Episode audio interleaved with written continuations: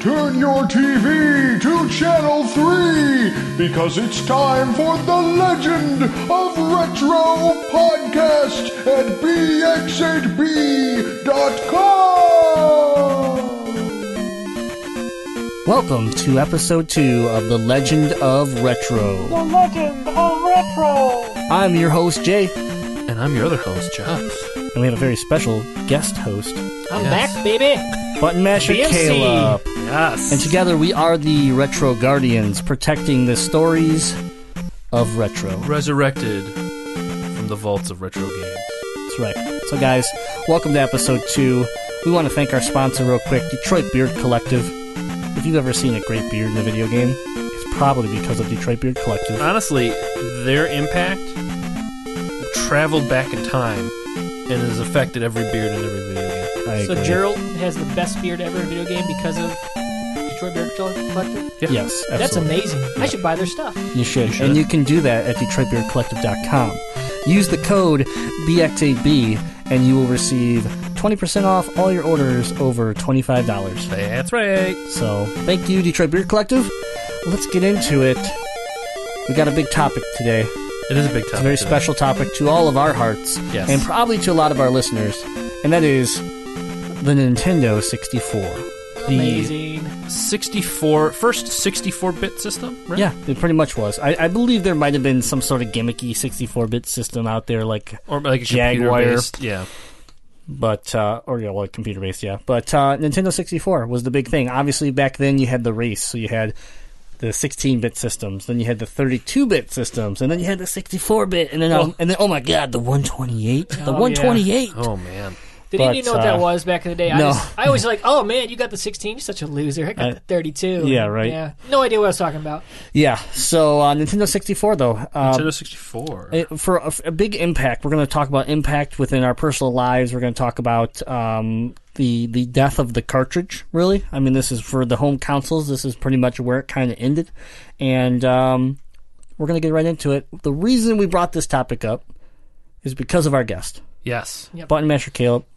This is uh, this is a very special system to his heart. So Yeah. Yes. I love this system so much. I started out on the NES, then went to Genesis and Super NES, but I didn't pay for any of those. So the N64 was the first one that I actually paid with my own money. So it has a special place in my heart. I don't. I'm not saying it's the best system ever. well, no, because the Dreamcast is, but yeah, it's cool. well, cool, cool. Well, no, is it the Dream, Well- Dreamcast you had, or the one that you sold to me with Japanese system that I n- could never buy another game with? Did they both? Did they Pretty much ripped me off, but I still love Did you. they both? Did they both say Dreamcast on them? Yeah, yours Then did there- too. then it's but both. All it's mine, both. mine played. s- It should have been called Blue Stinger Cast because that's about all I could play. First of all, you knew that when you bought it from me. I did, but I was so excited when I first saw you bring it home that I has had to have it. And but this is about N64, so Yeah. we'll switch the topic. So, so let's paint the scene for the 64, though. It was Paint it. released in Jan- uh, June 23rd, 1996, in Japan, but it didn't have a North American release until September. Um, We always get everything secondhand. It's okay. yeah, Well, and that's for that's Nintendo, for for Nintendo sure. products, yeah. And it had a lifespan until about 2003. So, like November 30th, 2003 was when they discontinued selling it. But as far as lifespan of gameplay, it obviously went on a lot longer than that. Now, And it in, continues in to go on. 1996, and how you said that it was the first game system you bought with your own money. Yep. I'd like to understand where you got this money from. What job were you having? I actually worked Hooking. with my dad. Yes, yes. Hooking as on the a, corner. Yeah, what was it? As a 13 year old boy, I Selling was hooking. Bibles. No, that wasn't it either. my dad owns a small construction company. He's self employed, so he would Mm-hmm. hire me, um, and then I would just do weird. Like, I was the guy always picking up uh, pop cans. Okay. And trading those in when I You're bumming. when- I was bumming pop cans, beer bottles, anything left in it. Maybe take a sip here or there. Right. So I think I got like every disease out there. But Oh, that's good. pretty much anything I could do to make a little money. You know, go beg grandma, whatever. Go big grandma. Yep. So, but I bought. Um, I saw Jay have it, and like that's really cool. I should buy one. Let me wait two years when I can afford it, and then I will. So that's pretty much what so, happened. so do you remember how much you spent? oh yeah, oh, I know it? this one 100. percent I remember it was 200 bucks. Okay. I went to the bank with my dad, so proud of myself, earning this money. I get these new crisp twenty dollar bills. Oh, you did twenties. You didn't do Yeah. bill, uh, big bills. I should have. I should have. It'll be clear here in a second. But I used twenties, and I gave them to the lady behind the counter. And I don't know if you ever had your money stick together. Yep. Counted it out. I actually paid two hundred forty dollars for a Nintendo sixty four. Oh no! so, again, to a kid, forty bucks. That's like twenty hours worth of work, man. Right. I saved because again, I didn't have the parents that could buy that kind of stuff because there's mm-hmm. a gajillion kids in my family. So I had to work for it. Paid more money than I should have, but it came with 007, so I was 100% happy with that still. So that was my kind of experience earning the money and buying my first system for myself. That's really funny. I remember going out and getting a PlayStation One and thought I had the coolest thing uh, until I went to my friend's house who had an N64 and he had Wayne Gretzky hockey. yep. and I put I held the controller, which was the weirdest thing I had ever seen in my life. And I'm like, this is so cool. It looks like, an X-wing. yeah, It yeah. does. Yep. And um, played Wayne Gretzky hockey, which at the time was like more of an it was an arcade style hockey game. It was like three on three, and like your goalies could turn into brick walls or Swiss cheese, and you know some things like that. And I loved it. I was a big hockey fan, and instantly hated my PS One.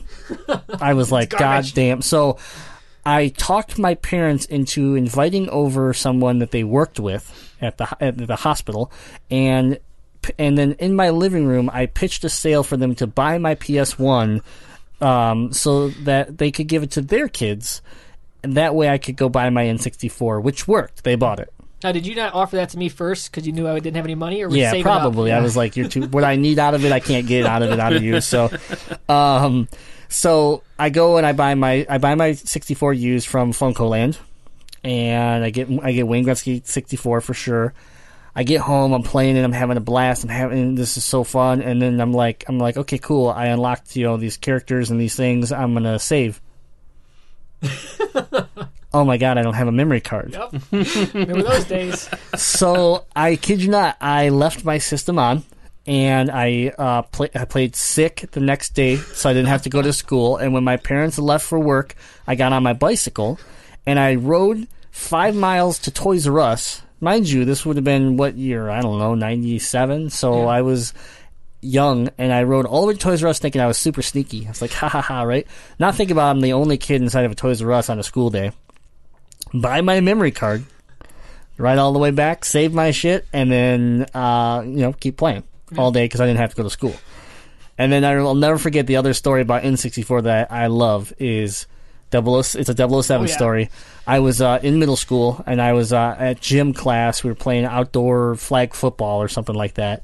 And I was playing receiver and I had to run this route. Well, I ran and I cut, made my cut, and I ran into the center of the field.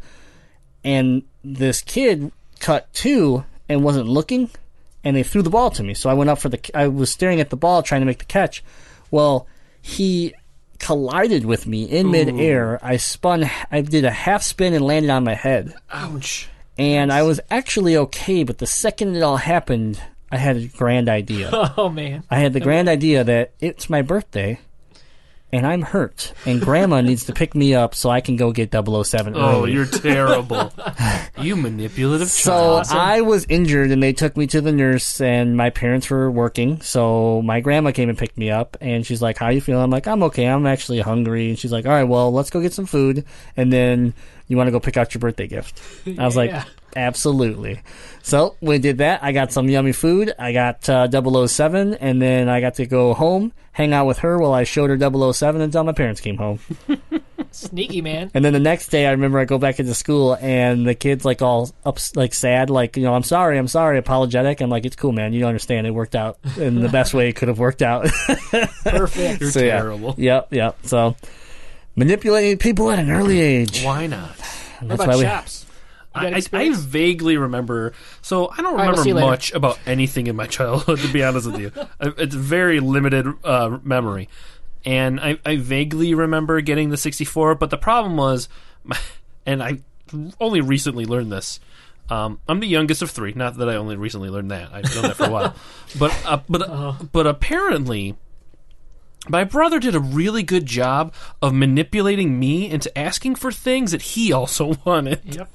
And so I remember getting a 64, but I vague I don't remember if it was for him or for me.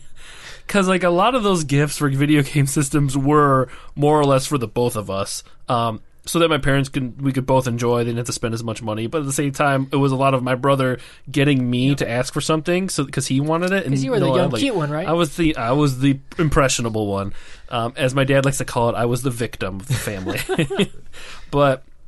I remember having the 64, and uh, I, I mostly remember playing it at my friend John's house, and playing a lot of and watching him play a lot of Harvest Moon because he loved that game.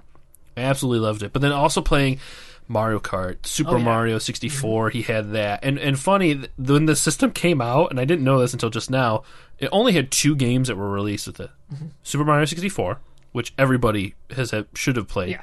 And then Pilotwings 64. Do you remember Pilot Wings actually played that. 64? Yeah. It was like a terrible like flight simulator that you work towards getting a pilot's license. And Oh, I own it. vaguely remember that. Yeah. But I'm just thinking, like, wow, those were the two only two games were released at launch. Wow. Nowadays, you have you have the release schedule of the games Yeah. for a console before the console's out. Yeah. There was actually three at launch, but only one was in Japan. One was in Japan. Yeah, one was in Japan. Yeah, Yeah. there was there was for for America it was Yeah. just between those two, and there's only um 388 games total. Yeah. for the system. And a big, it- big part of that is because of the cartridges. Right. Yeah, I wasn't. I didn't know this till actually I heard Sony bragging about how many units of PS4s they sold. I, I think N64s only sold like 35 million cop or units, 30, yeah. which is in not its really that lifespan. much with the with how long the life cycle was. Right. I didn't think yeah. it was. The, I mean, And it was that change in technology that played a huge it did. factor on it. Developers just didn't want to commit to the cost of Yeah. developing a cartridge when they were also developing for, you know, you had the Saturn and you had the PS1 at the time. Yeah. um, and they both were disc based. So Mm-hmm. you're spending money developing for a cartridge, which is a completely different, you know, system, Oh, yeah. just, or a completely different development. So yeah, um, I mean, 30 million units is nothing to turn your, you know, to turn and say is a bad is bad, but I will point out that 20 million of those came to the Americas. yeah. Oh, yeah. Okay, Japan, which is so only It's five strange. million went to Japan. Yeah, not a lot wow. Yeah, for something developed in Japan. Yeah, but twenty over twenty million went to the Americas, and then you had five five point five in Japan, and then like six point seven uh, in Europe, Australia. Okay.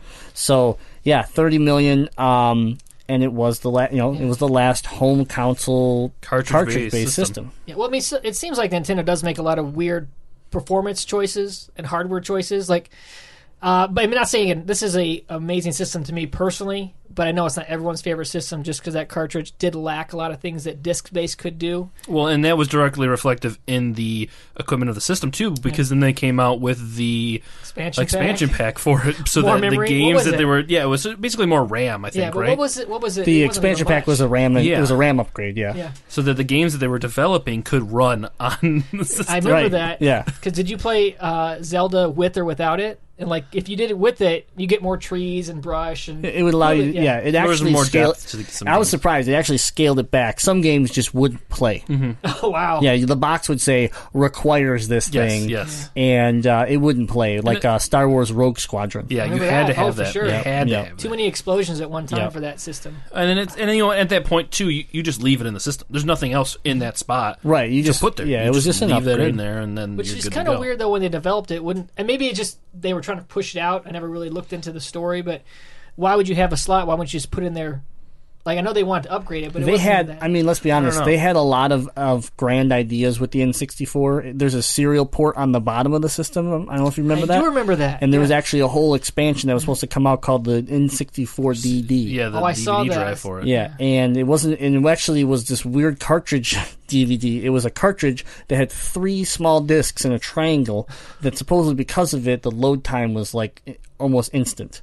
And it came out in Japan, but it never released in North America. Oh, okay. I've seen one in real life. Uh, I worked at GameStop back in the day, and we had a little party, and this guy had one imported and modded so that he could load ROMs onto it. Oh, wow. So his N64 could play in everything. Wow. And this thing, it came in, and you if you don't if you know what an N64 looks like, it's it's pretty pretty flat. Yeah. You know, it's got some it's got a little curve to it. It was like it kind of reminded me of like take a GameCube and make the GameCube the size of an N64, but the height of the GameCube that was the size of this It's a N64. rectangle. It was a giant rectangle, and right on uh, top, right? Or the did the N64 sit right on top? yeah, it sat Yes, right on top. Yep. And uh, you put a special cartridge on the top that would then just basically like you, Allow know, communication. allow communication to the bottom device that then had this weird look A track like box. so weird. They would plug in. They had the three small discs in it. That's so weird. Yeah, it was uh, it was really really odd, and obviously didn't you know the system didn't. Uh, and then one and the other thing I want to make a note too is the system. If you look at the um, the amount of different systems that came out, you had the original black, then you had all the the Oh, clear this sea one had the colors. most. You had the old gold, you had the P- the Pokemon edition, Mm-hmm. and you still only sold thirty million. Yeah, it definitely fed off of hype of itself and games that were coming out around the, that time for Nintendo. But yeah, because it was so uh, not that it was late, but it was tapering off on the end of those big technology pushes. You know, just like with Blu-ray and, HD DVD and regular DVD and how that went.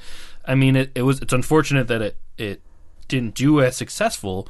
But I, I think there's two different successes you should put this cat- this system in. You know, monetary and then uh, pop culture effect. Yeah. and I think that way it has had a huge impact in, in our lives and in gaming industry in general. Yeah, it had a huge impact. The other thing to uh, to remember is one reason it didn't do so well in Japan is it did come out right after their recession. Yeah, So the uh, the where their NES in the '90s was super popular, right? And and, real, and Nintendo was was the, the big dog.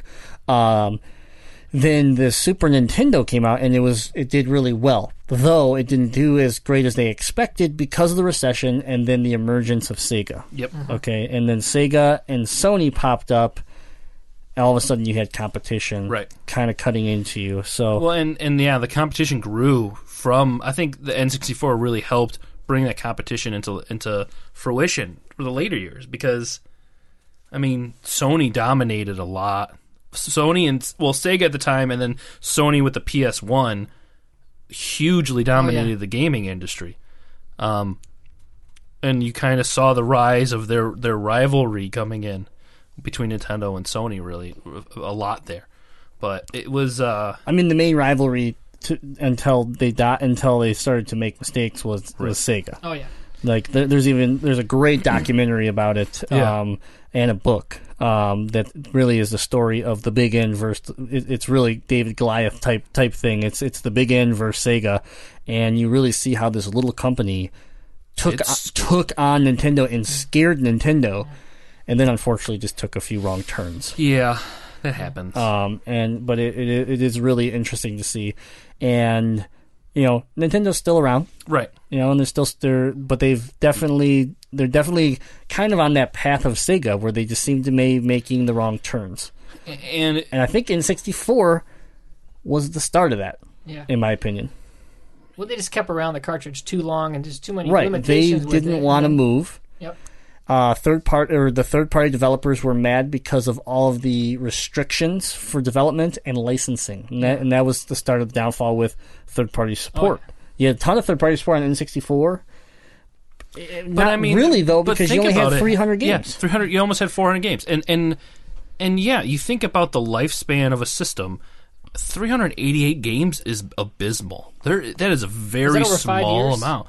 That's over the life of the system. Yeah, I- was it life? Was it you said ninety six? 96 to 2003 was when it was discontinued. 2003. Oh wow, that's, Um, yeah, that's long. But I mean, like, Just that's almost you- 10 years. Can I give you an example of this? This, this is how pathetic this is. Yeah. The Sega Saturn, which is, in my mind, a complete failure of a Oh, yes. system. Yeah, it it, it did not have, it had a lifespan of, I think, two years. Mm-hmm. And it was already dead by then. 600 games. yeah. Oh, wow. PlayStation 1, 1,100 1100. games. Oh yeah. Yeah. Yeah. They had a huge one. So, I mean, if you think about it from a perspective of availability of experiences, like this game system was very limited in that, and it, it was a direct relationship to Nintendo. Yeah. A- And and how the GameCube was made, I'm sure the GameCube probably doesn't have that many games either. Oh, Well, the GameCube game, was- yeah, the GameCube with the mini DVD style again, another port, another like uh, weird decision that they Right. made.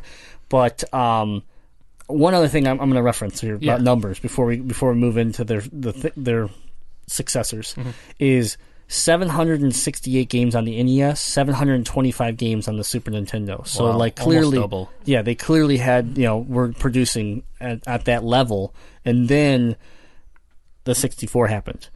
The one thing I will say is Mario 64 Super Mario 64 sold 11 million units, which beat out Gran Turismo, Final Fantasy 7. Um, so, I mean, when you look at the individuals, they did. It was amazing what they did. And so, like Nintendo's huge. Their IPs are huge. That's I would say the most important thing about Nintendo is their IPs. Is your Mario, Pokemon, even though it's Game Freak's, that's still specific to Nintendo, and that is probably Super, Nintendo sixty or Super Mario sixty four, Mario Kart, Mario Party. Well- those games probably are the main reason it stayed alive. Well, it stayed alive for things like this, and, and this is this is per- perfect. The game, so a game that was received much praise from critics and helping to pioneer three dimensional control schemes. Mm-hmm. GoldenEye 007 Yep. Mm-hmm. was important in the evolution of the first person shooter and has been named one of the greatest games in its genre. The Legend of Zelda Ocarina of Time oh, set the standard for future 3D action adventure games and is considered by some to be one of the greatest games ever made. Mm-hmm. These are those things that the 64 had. It may not have the numbers, it may not have the overall numbers, mm-hmm. but it had things that changed the gaming industry And- forever. and it was in a relationship to the lack of games. You had these standouts. Where in the PlayStation, I don't think you could really pick a game that affected so much as those did on the PlayStation or the Xbox or anything like that.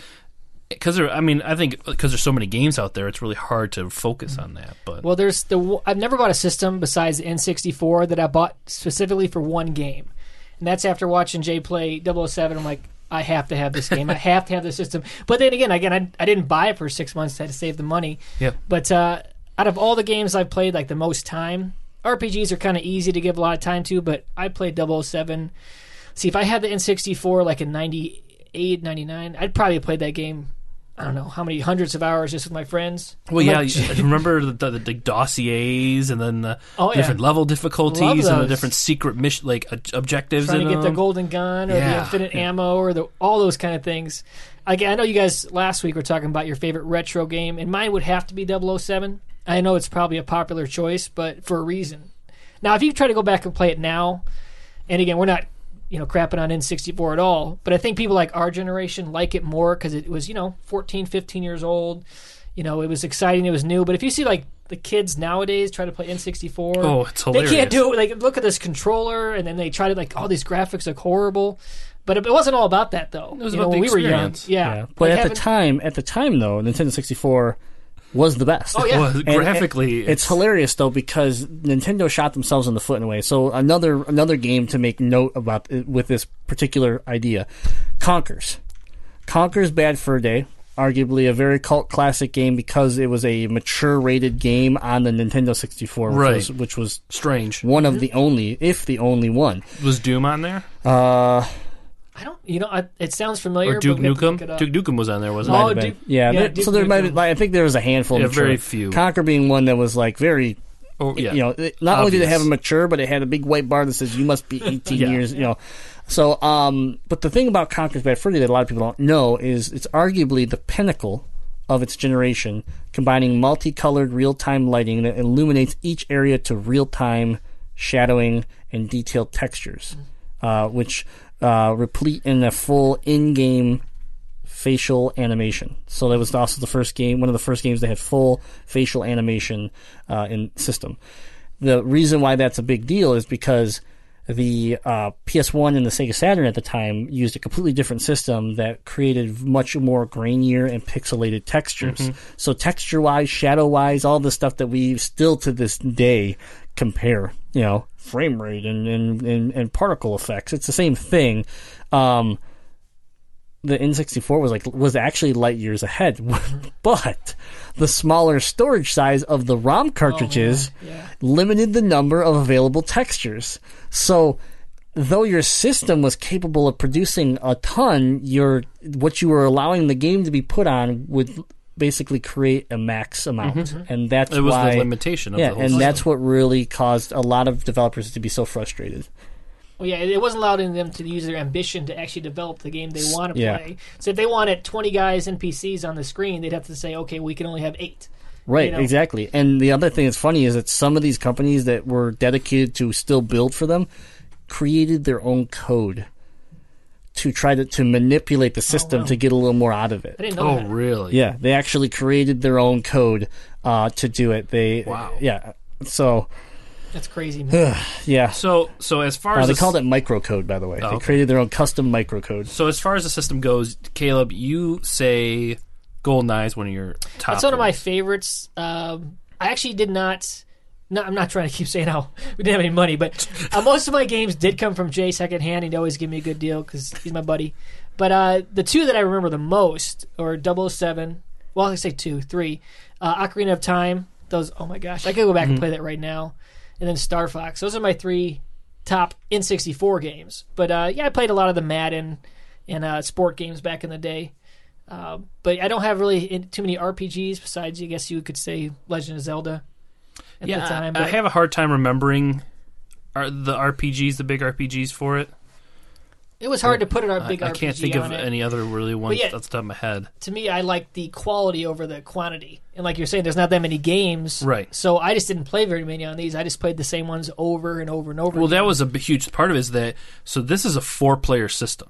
Oh yeah, You, you know, your PS one was is it four? It was four players, but there No, was wasn't two. two. You had Was to buy an adapter. multi-tap. Yeah. You know, you're and, and so like they they kept with the consistency of of multiplayer gaming, and that was a Oh, yeah. huge part of this system. Was that you'd be able to have four people in one room playing on this. It was the first system that came You know? standard with four ports. Yeah. Right. So you know you had your GoldenEye. You're you're playing four player with people. You had Mario Party. You had your Mario Kart. You know they Bomberman. they developed. I These, mean, there's oh, Bomberman. I love Yeah, Bomberman. there was tons. They developed these games that allowed for a social experience, and you didn't see a lot of that unless you were in an arcade. Do you, know? think though that that is one reason why they didn't sell as many systems? No, that could be because Yeah. well, you Well, uh, you how had m- yours. that's and I used it all the time. That's what I'm saying. Like I would always remember, it was more important to own a N64 controller Yep. Than it was to own you- an N64. When you went to a friend's, you took an N64 took a controller, controller. because you didn't couldn't afford to have four of them. right, No. Um, yeah, they were let alone expensive. two. They were expensive, I and had then the green one, the, the see-through green one. I Yeah. always Yeah. brought that to Jay's house. I had the I forgot what the name of it was. but it Was the purple clear one? I think it was like iceberg or not yeah, iceberg. it it's was right up there.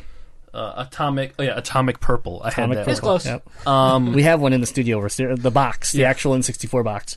extra controller included. yeah, it was a selling bonus. You get two controllers. it's got a sticker on it for forty dollars. So you Yeah, know. I remember the first Jeez. time I went and bought an aftermarket controller because they were big back then. yeah. The uh, Clear N. Um, oh, what were they called? Something with an N. Is it Mad Catz? Uh, Mad Catz, and there was an N one, but I can't Yeah. remember what it was. This, but yeah, uh, Mad but, Cats. but uh, I believe it was Mad Catz that made this one. It was a really popular, clear N64 controller that at the top of it, yeah, at the top of it, you had this little cap that you could pop off, and it came with interchangeable color plates just for this little like like triangular spot on the controller.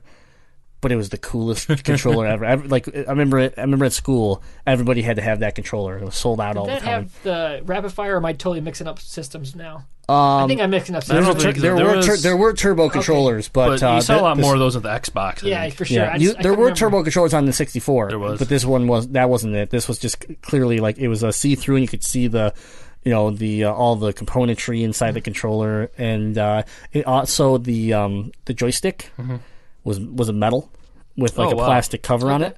So like you thought it was more durable, but it wasn't. Really, well, let- yeah, let's be real. Yeah. So the system is weird enough as it is, but they have this controller that's like, like like I said, it looks like an X-wing. It's Well- got a a main grip in the Yeah. center with your joystick just above where your thumb would be naturally sitting, and then it's got two wings on on the sides of it. Can't possibly use it at the same time. And and yeah, it's like it's meant for a three-handed person, which doesn't exist. Yeah. But if you think about it, it really focused your it really uh, defined the focus of controllers because it put it put a lot of heavily focused attention on the joystick.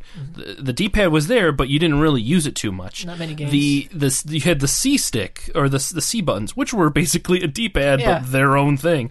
Um, but it, it helped. It made that dual handed gameplay a little bit more uh, difficult or different. You know, you had the triggers on the back, the Z trigger on the back, and then you left and right buttons. And so, if you really think about it, though, like compared to the PS1 controller, which was Just regular just D-pad. a just a regular D-pad and buttons, Like this is a huge difference in controllers. It was, yeah. Huge. Yeah, how often do you use your D-pad in modern systems? Like I don't particularly. I always use the. It depends on the game It you're depends on playing, the game, but Definitely but does. it's not prominent. Yeah, but I mean the joystick. Yeah, it, the creation of the joystick also like we can't sit there and say it's the reason why DualShock came out, but I mean like the the seeing the joystick kind of become to exist in the N64 was something new. It was like, what is this? Thing? Well, and if you think about it, so it's it's a system that has multiple players that can play on it, and it has a joystick. Like they basically were trying to create an in-home arcade unit, Well, you could use either know? one for again, depending on what game you're right? playing. They're Yeah. trying. They were they, they directly were trying to create your your joystick and buttons that you Right. would have on an arcade unit, but, they, in your hand. yeah, but they and and uh, for other reasons prove that too is that like Mortal Kombat 4 came out yeah, and you could take your N64 memory card yeah. And, and you could plug go it in into at the arcade. remember that, yeah. You know, there was integration you know for those systems, not for PlayStation, Mm-hmm. not for Sega, not for anybody but Nintendo. And you know, Well, um, for the Dreamcast, you could do it for Soul Calibur, couldn't you? yeah, but that's later. It was later, right? Yeah, okay. yeah. And back and that's when like that's actually a, surp- a surprising situation that you could do that because Yeah. Dreamcast didn't have a very long lifespan either. But then, I don't want to change topic too much, but didn't isn't the Wii U like selling less than the Dreamcast? Or am I Uh, totally the Wii there? the Wii U is. I'd have to look at solid numbers, but it's almost the same. Yeah. yeah the Wii U is struggling bad. Yeah, and uh, you know that's why Nintendo NX is being announced this year and probably released this year. And it's either a going to terrible it's idea. either going better to kill it though. Yeah they have to kill it See, or it could be the end of Nintendo. sacrilegious for me to say that since I haven't actually bought? Well, I bought a Wii you a Wii, just because uh, you know, wife and kids wanted to play it. But I would love to be able to play Nintendo games, IPs on my Xbox One or PS4. But at the same time, I don't want Nintendo's If uh, hardware to die. I just want them to actually.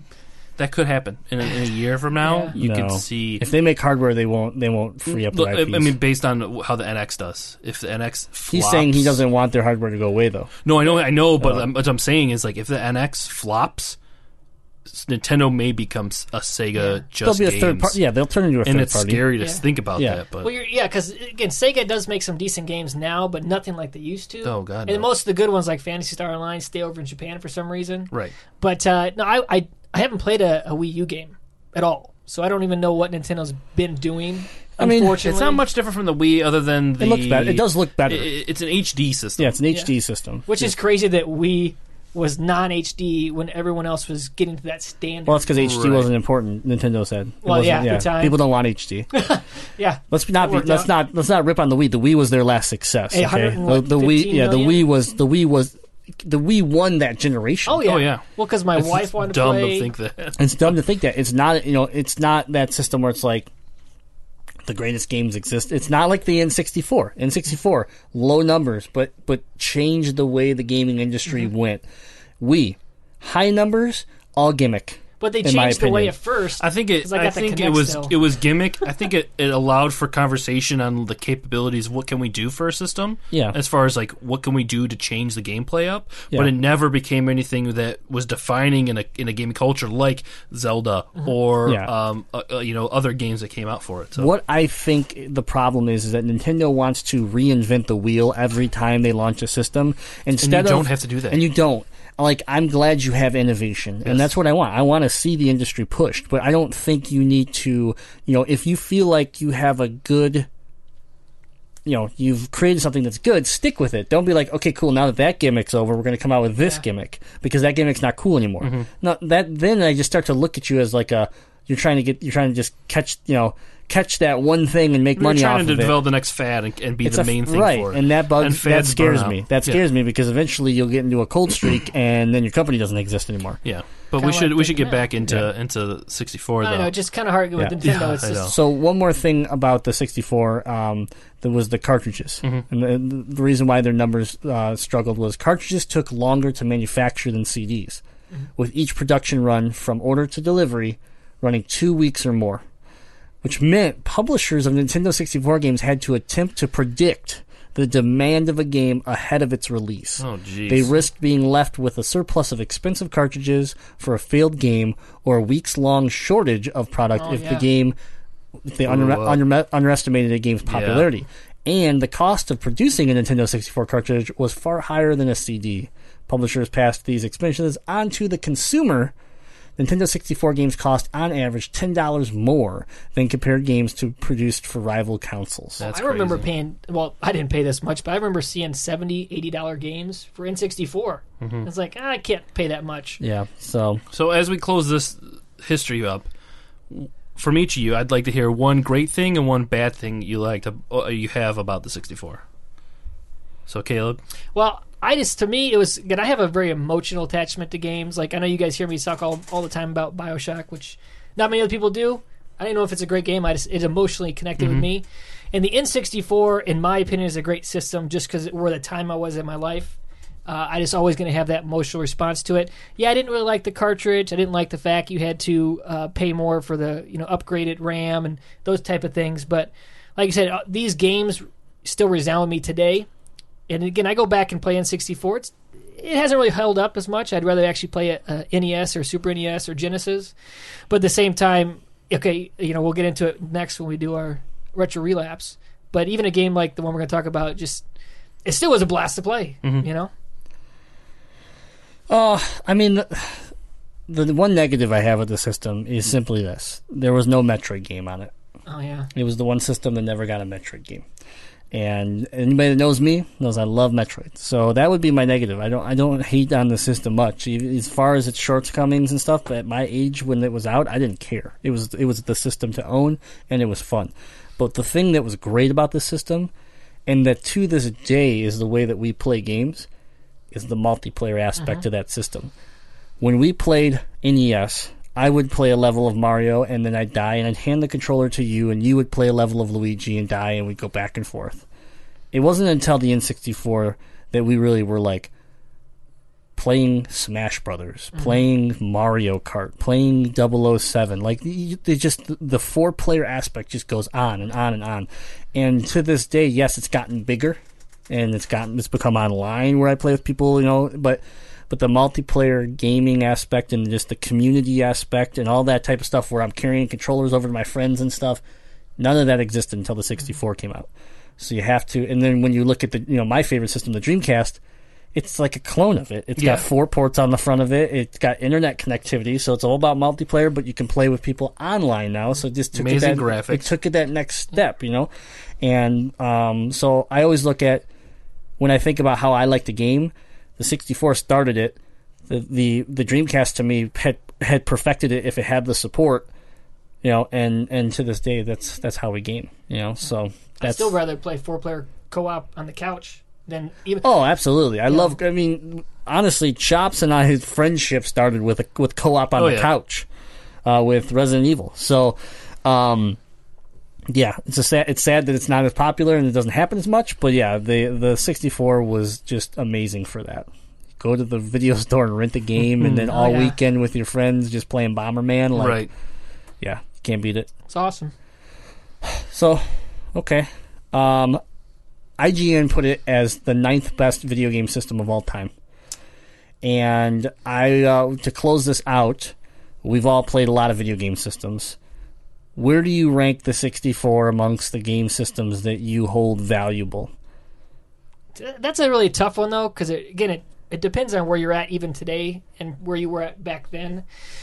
Um, I think my favorite system would probably at this time would probably be Xbox 360, then Dreamcast, and then it'd be between like uh, I think it'd be between N64 and NES. So I'm not really sure, man. It's three or four for me, probably three or four. It's definitely in my top five. Yeah, it's two for me. It goes Dreamcast and then 64. Yeah. You know, I like my PS4, and I think it's definitely going to be up there in my top five one day. yeah, but I can't, but the current gens I don't count. Mm-hmm. And you know, Xbox 360 and PS3 were great; they were a lot of fun. But when you think about why they were fun, it's because of the oh, systems yeah. before it. Oh, so Oh, yeah. you know, everyone knows Dreamcast will be is my number one, but N64 is no, is number two, and then uh, SNES is three, just because it holds a lot of my favorite games. So awesome. Cool. Guys, you can always chime in. Just uh, go over to bx8b.com. That is uh, our main website. And you can go to the podcast page, The Legend of Retro. And right in the comments of the podcast, you can uh, tell us your favorite system or why N64 was so special to you. Maybe you hated N64. Tell us why. Um, you can let us all know there. Or just go onto the social media, BX8B Gaming. And, you know, we're always on there sharing retro stuff and everything else gaming. Cool. Yeah. Isn't So it? it's time to get into what Caleb has been waiting this whole episode for, and that is it's time for Retro Relapse. Jonesing for a classic game? It's time for Retro Relapse here on Bit by 8 Bit. Retro Relapse. All right, guys. This week on Retro Relapse, we had our guest here, um, and we let him pick. We said, you know what? It's your first time here, and you're going to PAX with us. You have to pick the Retro Relapse game. And I was very honored by that. I was going to pick 007 for the N64 just because it's so iconic in my mind, but I ended up going with Star Fox 64. Uh, the game that might never actually come out for Wii U, but we'll see what happens. I know it's, I know they say it's going to come out, but you just never know with you know Wii U. Right. Uh, but yeah, that was a game I loved as a kid. Paid, I think I might have even bought that just like a month after it came out, which was really unique for me. But uh, it's an amazing game. But I'll let these guys lead the way here. So in, yeah, okay. So let's uh, let's talk about our gameplay, and then we'll give a little bit of factual, you know, uh, info about the game. But uh, Star Fox 64 for the N64 came out uh, in 1997. So, like you said, you it would have been right around when you actually got your Yep. system, um, and that was uh, June 30th, 1997. Oh, okay. Okay. So, um, go ahead. Why don't you you started us off? Oh, yeah. So you So started we- us off with the game. We put it in this wonderful Pokemon 64, which I, I think I was might really remembered funny. you having that, but I can't. I don't know. I mean, I had the regular black one. Oh no, no, mine was regular black. This is this was a I acquired this recently. okay, you The did. Pikachu Um, version. It's the yeah, it's Pikachu version. It's actually one of the rarest 64s Yeah. out there because we talked about how many versions there are. Yep. Um, and I just thought it was cool. Plus, the controller that came with had felt like it's never been used, which Yep. is very rare. Um, but and it had Pikachu on it, and his cheeks lit up. Really yeah, cool. the cheek, yeah, those are like your power It indicators. does is it had cheeks. that uh, little what a lighting effect when you first um, power it on? Yeah, was that- okay. it stays on. The, I wasn't che- sure the if that was stay a on. mess Yeah, up or not. yeah. Nope, nope, nope. That's real. That's a So- system overheating. So we started out, and I actually did more. Um, I remember more about the game than I thought I would. I didn't remember all the controllers or nothing like that, but I remembered some of the uh, the names because you know you kind of forget after the years of not playing. I probably haven't played this game since 2001, maybe. So it's been a, been quite a while. But we all kind of passed it around. I played the first level, and half the level was just trying to figure out what the heck I was doing. But it was still, I just playing it, and just all these memories came back of where I was playing it. I remember dragging the system to my grandma's house when we go out for visits, hook it up to her TV, take it to friend's house and play this game. Uh, and it even crossed my mind to, okay, now I know what level's next. And now you can split levels, and if you do well enough, you could choose the one you want to go on because the story split, which we didn't really realize it, remember until Jay's time playing. Uh, but again, I, I did forget the frog's name. And I, I do remember, though, how annoying he was back then and how annoying he is today. he sucks. But he doesn't Oh, suck. He's just his voice acting. I, Slippy, isn't it what it was? we already, for, okay, I already forgot. It's been Wasn't like a couple frog's hours. guy's name? Slippy. yeah, something like that. Something like that, yeah. I know that Falcon, Slippy, and uh, what's the, The pig- bunny, the piggy? rabbit.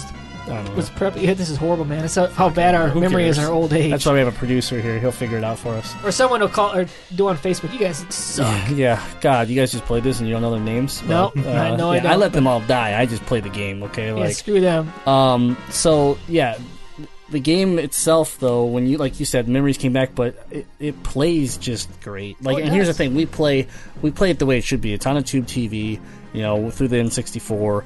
Like uh, the thing that a lot of people don't like, they're like, well, N64 games uh, just they they didn't age well. It's like, well, when you try to put them on a 65 inch TV, They're gonna look like shit. they're gonna Oh, yeah. look like shit. It's trying to fill in the spaces Yeah. it can't fill in. Nope, Yeah. You're stretching it out too and much. you know you're talking about a game that consists of at, at its best at its most 64 megabytes Yeah.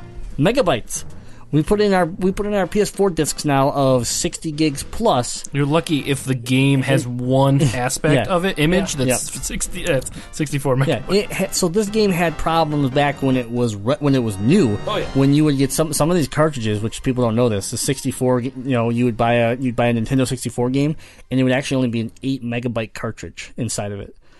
And then you'd wonder why it looked rougher than like other games. It's because they had to scale to your tube TV on an eight megabyte Wow. you know, yeah, and insane. so like games like Conker, you know how we talked about, like they were a true 64 megabyte cartridge maxed. Uh, some of them weren't, and those were the games that suffered yeah. big time. But uh, you know, 64 or Star Fox was. It was also the first uh, for something for the 64, and that was it was the first game to include support for the Rumble Pack. Yeah, the Rumble Pack, the first entrance into actual like physical sensing, like Feedback. like feedback. Yeah. Yep. So like as now we're defined by in every game that we have. Yep. That was a feature you added into the controller that created a ton of weight to begin with. Yeah. Sure. Uh, and then was just weird. Also, how many- it, it also consumes your memory card slot. Yeah, Yep. right. So how does that so you work? couldn't do both. I'm just thinking about that now. Yeah. Like, how the hell did we save games if I think we had to pull it out, didn't we? We didn't You put must, it- yeah, I guess to pull it so. Yeah, just swap save them to do that. Uh, Yeah, that's funny. I never never thought about it, but now, yeah. Uh, but again, here's another thing the N64 did that to this day is integrated into gaming. Right. Again. Yeah, it's true. I mean, I had to. and I was. I don't know how old I was, but occasionally I'd play so long I had to just put it right on my thigh and play that way. 'cause Yeah, I 'cause it's so couldn't hold the stupid thing up Yeah, all day. because it, was. It was at the top of the controller. You held at the bottom of the controller. So um, the other thing is it, it, that Rumble Pack. They were smart about it. If you bought Star Fox early on, it was bundled with the Rumble Pack. Right. You know, if you bought it later, then you might have to buy the Rumble Pack separate. But that way, they could integrate this product into more games because anybody that bought Star Fox got it. Oh, yeah. But um, yeah, so you know, this game, uh, the critics acclaimed this game, saying that it had smooth animation, detailed visuals, great voice acting, Oh, and the use of multiple gameplay paths, which we brought up, which was one of the first uh, times that this is, has got brought up in the 64 era. So. Um, what about your gameplay? You played the second level. So I played the asteroid level, which was a little. It was very different than the previous one, but I mean, all the games consist of almost a. It's a forward-moving game, so you're moving into the gameplay.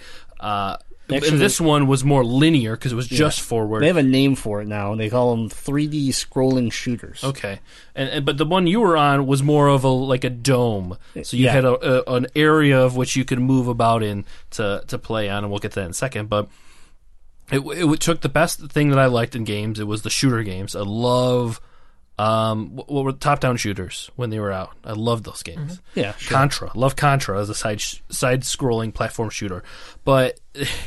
It took a while for me to get acclimated to the controls. The voice acting was terrible. It's Like bad. the writing was terrible, and then the animations were hilarious. But I, I, I remember playing this game with my friends, not very often, because by the time I got into this game, Smash Brothers and stuff had been out, so we played more on that end. But I- remember playing this game and just thinking, "Oh, that's a really cool spaceship I'm in." And then you find out later on you could be in tanks and like have multiplayer battles and all sorts of different stuff. And um, and it was really really interesting to be able to like for an early game on the system to be able to do all that. But the asteroid level was a little difficult. I thought it was funny that you would uh you know, you could run into things, you'd get damaged, and like it wouldn't just kill you, which was weird. Like it should just blow up your ship if Well, you run into right. an asteroid. Right, right. Uh, but you can't really do that. You can't have that in No. a game to be functional. None of us would win any of the game. But the but it was very all the gameplay seemed to be very similar. Uh Well, between like yeah, you had the the 3D scrolling, and then you had the what they call the uh, um, all roam mode or something like that. What the, I, I forgot. I actually just saw it's like it a big arena? forgot. Yeah, it's big arena, but uh, all range mode. That's Yeah. it. All range mode, and which was the arena style uh, that that I played. Yep. Um, which you basically had a giant circle you had to stay in. If you went too far out, it just Turned loop, you it'd loop you back in.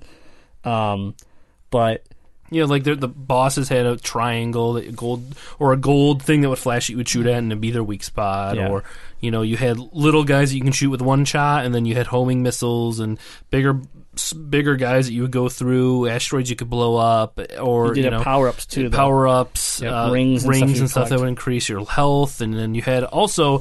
Uh, I thought it was cool. They built like a an a value on the life of your teammates. Yeah. So how you well you did not only affected your score, but also affected the life of your teammates, and that was really cool. And the reason all of that exists is we talked about the multi-path and all that Mm-hmm. stuff. The the uh, how how you would choose that we didn't you don't get to just randomly choose, but if you would meet certain criteria, Yeah. like all your wingmen stay alive, or you beat this level in a certain time, you would travel to a different planet. Versus so it created replay value because Mm-hmm. if you ended up going one path, you could go a different path Mm-hmm.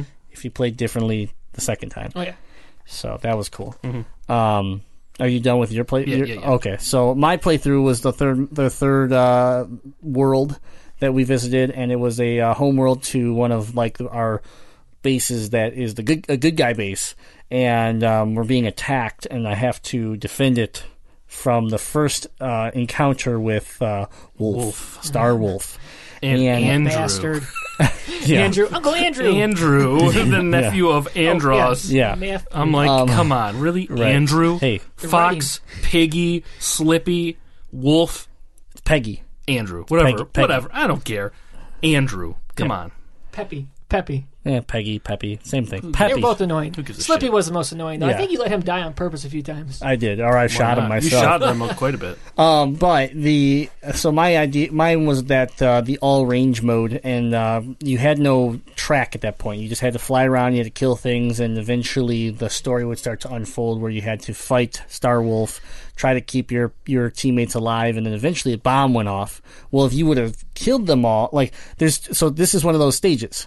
If you would have actually destroyed them all and make them flee, then the bo- then you could defuse the bomb and you'd go in a different direction. If you uh, fail, like I did, uh, the bomb goes off, your your whole base blows up, and you go in a different direction to a different planet. So it, that that was what's pretty cool um, with this game for replay value purposes. I would say though that from my my time playing it, it's weird anytime I pick up a controller that I have to use a joystick and don't have a second joystick. Like there's an adjustment I have to make, even with Dreamcast now, Oh, because yeah. you only had the one joystick with Dreamcast. So, um, I would say the gameplay is amazing. It looks pretty good. Um, they did re-release Star Fox 64 3D on the 3DS, so you can, if you you know, you can see what they can take from the original and even make it a little bit better on this handheld. Um, and I played on that back in the day and loved it. But the uh, controls are great. The voice acting's, you know, it's, ba- It's, it's it is what it is. it Like, is what it is. You know? it. Yeah, it does define. funny. It does. It's total Star Fox. So, I um, you know, I really enjoyed this game. It's a lot of fun, but um, you know, it's definitely one of those games that when we talk about the 64 it means a lot to me, and it means a lot to the 64 because of the you know the game itself was a blast, but then the multiplayer. Mm-hmm. You know, um, it was another one of those games, four player multiplayer, air battle, tank battles.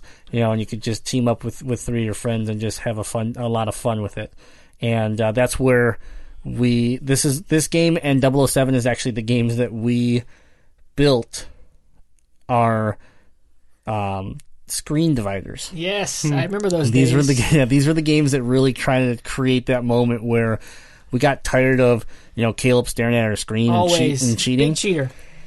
So we so we actually took cardboard and we built this four quadrant cardboard that would extend off of our tube TV, and then you'd have to sit that close to the TV.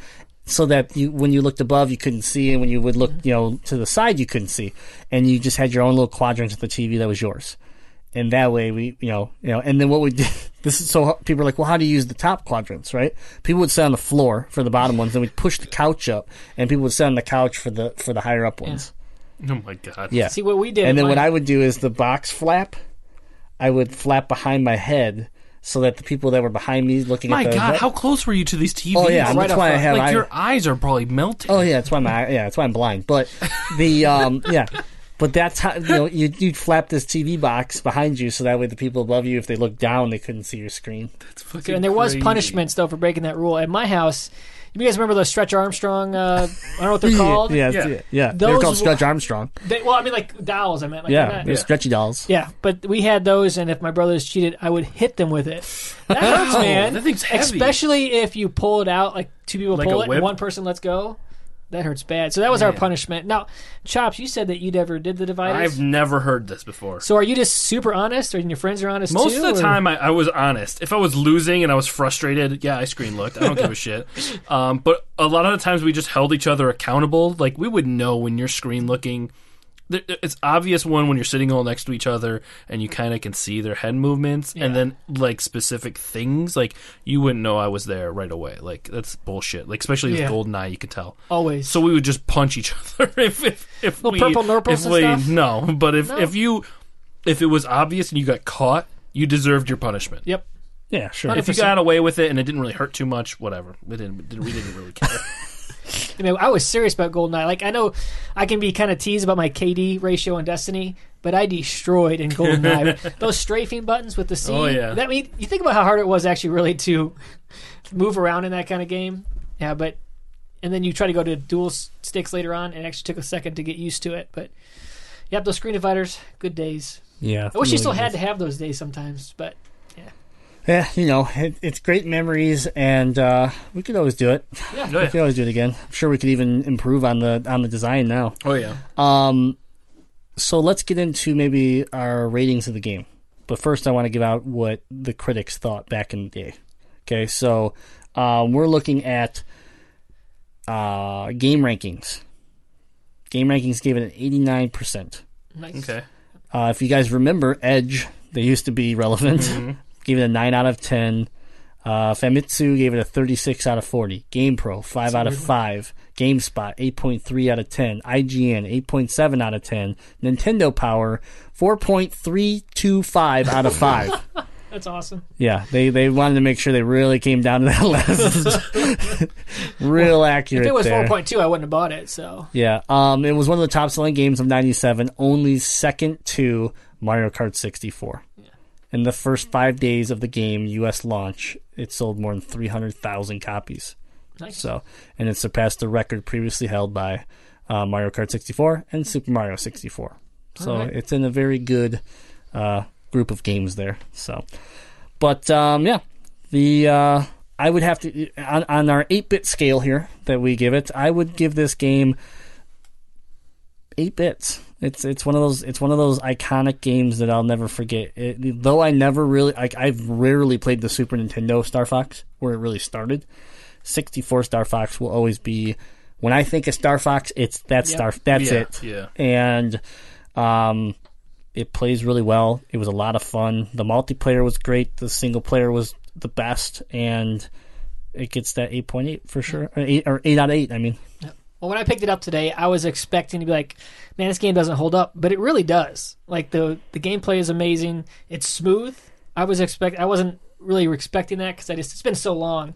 But uh, I would have to give it an eight out of eight just for gameplay reasons and my emotional attachment to it. There so. I, if I have emotional attachment to it, I will just defend it for everything. The, the voice acting wasn't best, but like I said, it's it made me laugh. It's like I remember laughing at this when I was 14 years old. Right. So it's yeah, eight out of eight for me all day. I personally, just because I wasn't huge into Star Fox, but I know the impact that it had and and the and the game that it was, I, I'd give it seven out of eight. Um, it was unique. It defined a lot of cool games. It's a huge iconic character for Nintendo and for the for the 64 specifically. Um, but it was also yeah that multiplayer game that was a lot of fun. That was very different than other ones that had been out. And uh, so yeah, I'd give it a seven out of eight. Yeah, if you have N64, you have not played this game. I know there's so many good games nowadays, but you gotta you gotta try this. I'm not Mm-hmm. sure Jay would know how much maybe you pick it up for, or maybe a rough estimate. Uh, Star Fox 64 is not a super expensive game. You should be able to pick it up for 10 15 dollars. oh yeah, you gotta Yeah. do it then. And if you, have- haven't played it and you own it in 64, you, there's something wrong with you. Yep. But um, and if you have a again a 3DS, it got re-released on the 3DS. You can check it out there. can you get this from the virtual store for Wii U? On the there's N64 games, so yes, I don't know. I'd have to check, but there is the N64 like uh, virtual game or retro games. I'm not sure if Star Fox is one of those. I don't remember. Um, but oh yeah, it looks its platform is does say Wii, so potentially. Okay. Yeah. Uh, the last thing I will say, just a fun fact about this whole Star Fox era, uh, Star Fox 64 era, is Nintendo Power subscribers uh, had a promotional video sent to them uh, before Star Fox 64 came out. Uh, at, in the video, it shows two agents of Sega and Sony. At the time, was Nintendo's biggest competitors, kidnapping Nintendo's employees and forcing them to reveal info about the upcoming Star Fox titles by torturing a Mario doll. Oh, That's yes. hilarious. Yeah, That's so terrible. it's so terrible, but but it just takes so- it instantly. Takes me back to the 90s. It instantly takes you back to video game marketing of the '90s, which Oh, was so yes. ridiculous, so cheesy. so ridiculous. So, um, but yeah, I always fa- share that fun fact right at the end there. Um, but that's been Retro Relapse, guys. How Retro Relapse works is every week we pick a uh, retro game, or you pick a retro game, and that's really what we want. Caleb today he got to pick. So Yep. next week, who's going to pick a Retro Relapse game for us? Uh, just send an email, info at bx8b.com, or hit us up right on bx8b.com. Go to podcast, Legend of Retro. In the comments, tell us what game we need to play. It can be anything from Atari to we do the cutoff again at the original or the original Xbox, GameCube, and what am I missing? PS2. That's it. Awesome. That's, that's, that's you can almost ask what you want though, because Jay has. I don't know if you've seen on Facebook. Jay's room is pretty impressive. So Oh yeah, he's got Lots of he got a lot- choices. no, I know some people like to pick the games that are really obscure or expensive, and he has a lot of those games. But he got most of the popular comic games too. Yeah, I, I yeah exactly. If I don't have it and I can get a hold of it for a decent price, or or if it's like you know an expensive game, but I can get it for a good a good price on that, I usually pick it up. So yeah, we have a lot in stock, but if it's something that you recommend that we don't have, and we and like I said, we can get it for a fair value, we'll uh, we'll add it to the collection, and then we'll play it, and we'll give you a shout out for it being your pick, uh, and then we'll do a retro relapse on the game for you.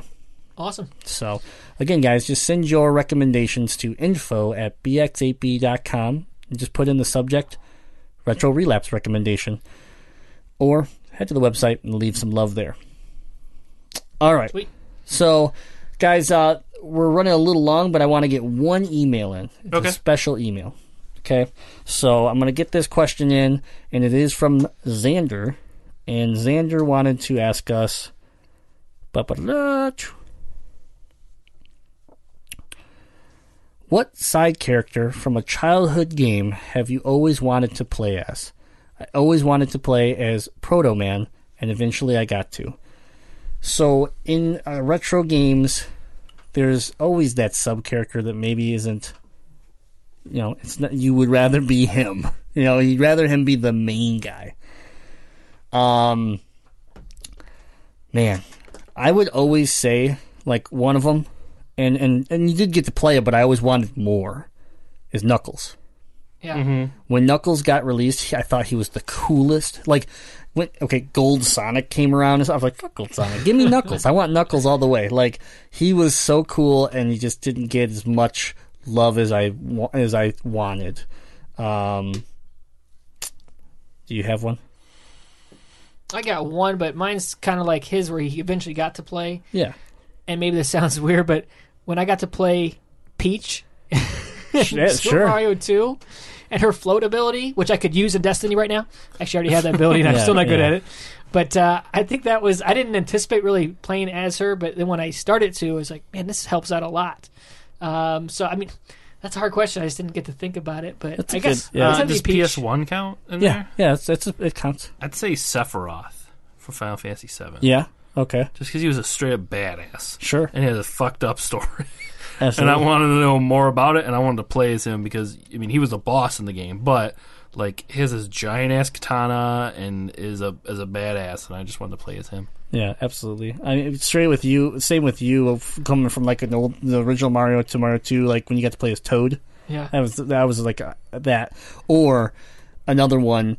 And realistically, when he got introduced, is when you kind of got to play with him. But it was another one of those I just wanted more, and I eventually got it. Yoshi. Yeah. I wanted Oh, yeah. more That's with great Yoshi because when you got Super Mario World, he was just that sub character that you got once in a while when you needed help Right. to get past a certain spot. But then when we got our first full blown Yoshi game, that which was an N64 Yeah. game. Um, you know that was cool. So those are those are a couple for me. That's a great one. Yeah. Totally forgot about that for I'd some have to agree with Xander or Proto Man. Like, Pro- that would Proto be my Man's first huge pick, too, but, yeah. yeah, that's really good. Um, yeah, I, that that was the question I wanted to get to, just because I thought it was a cool little. Like I never thought about a, a s- like a side character that I wanted more from. Right. Yeah. So, guys, you can always send your questions. We don't have a ton this week, but uh, you can always send your questions to info at bxap.com.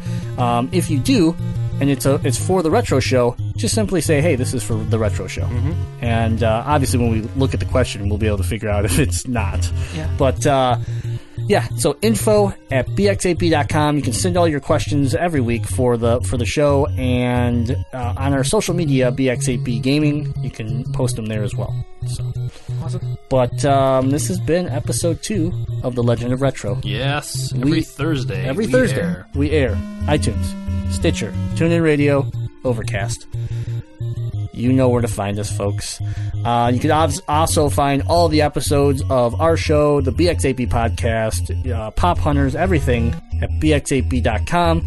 You can download the episodes right from our website if you don't like iTunes See, or that's what I Stitcher. do. I got an Android. It comes right to Stitcher, but it's like 12, 13 hours behind sometimes.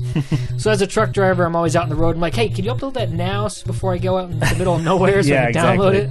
So I get it rec- right from the website. Yeah, yeah. If for some reason you hop on and it's not on iTunes and it's a, and it's Thursday, it's up. Just go to bxap.com. That's because iTunes is taking its precious time uploading their RSS. Damn it. All right, guys. Well, thank you for tuning in to the Legend of Retro episode two. We'll see you next Thursday. See ya. Later.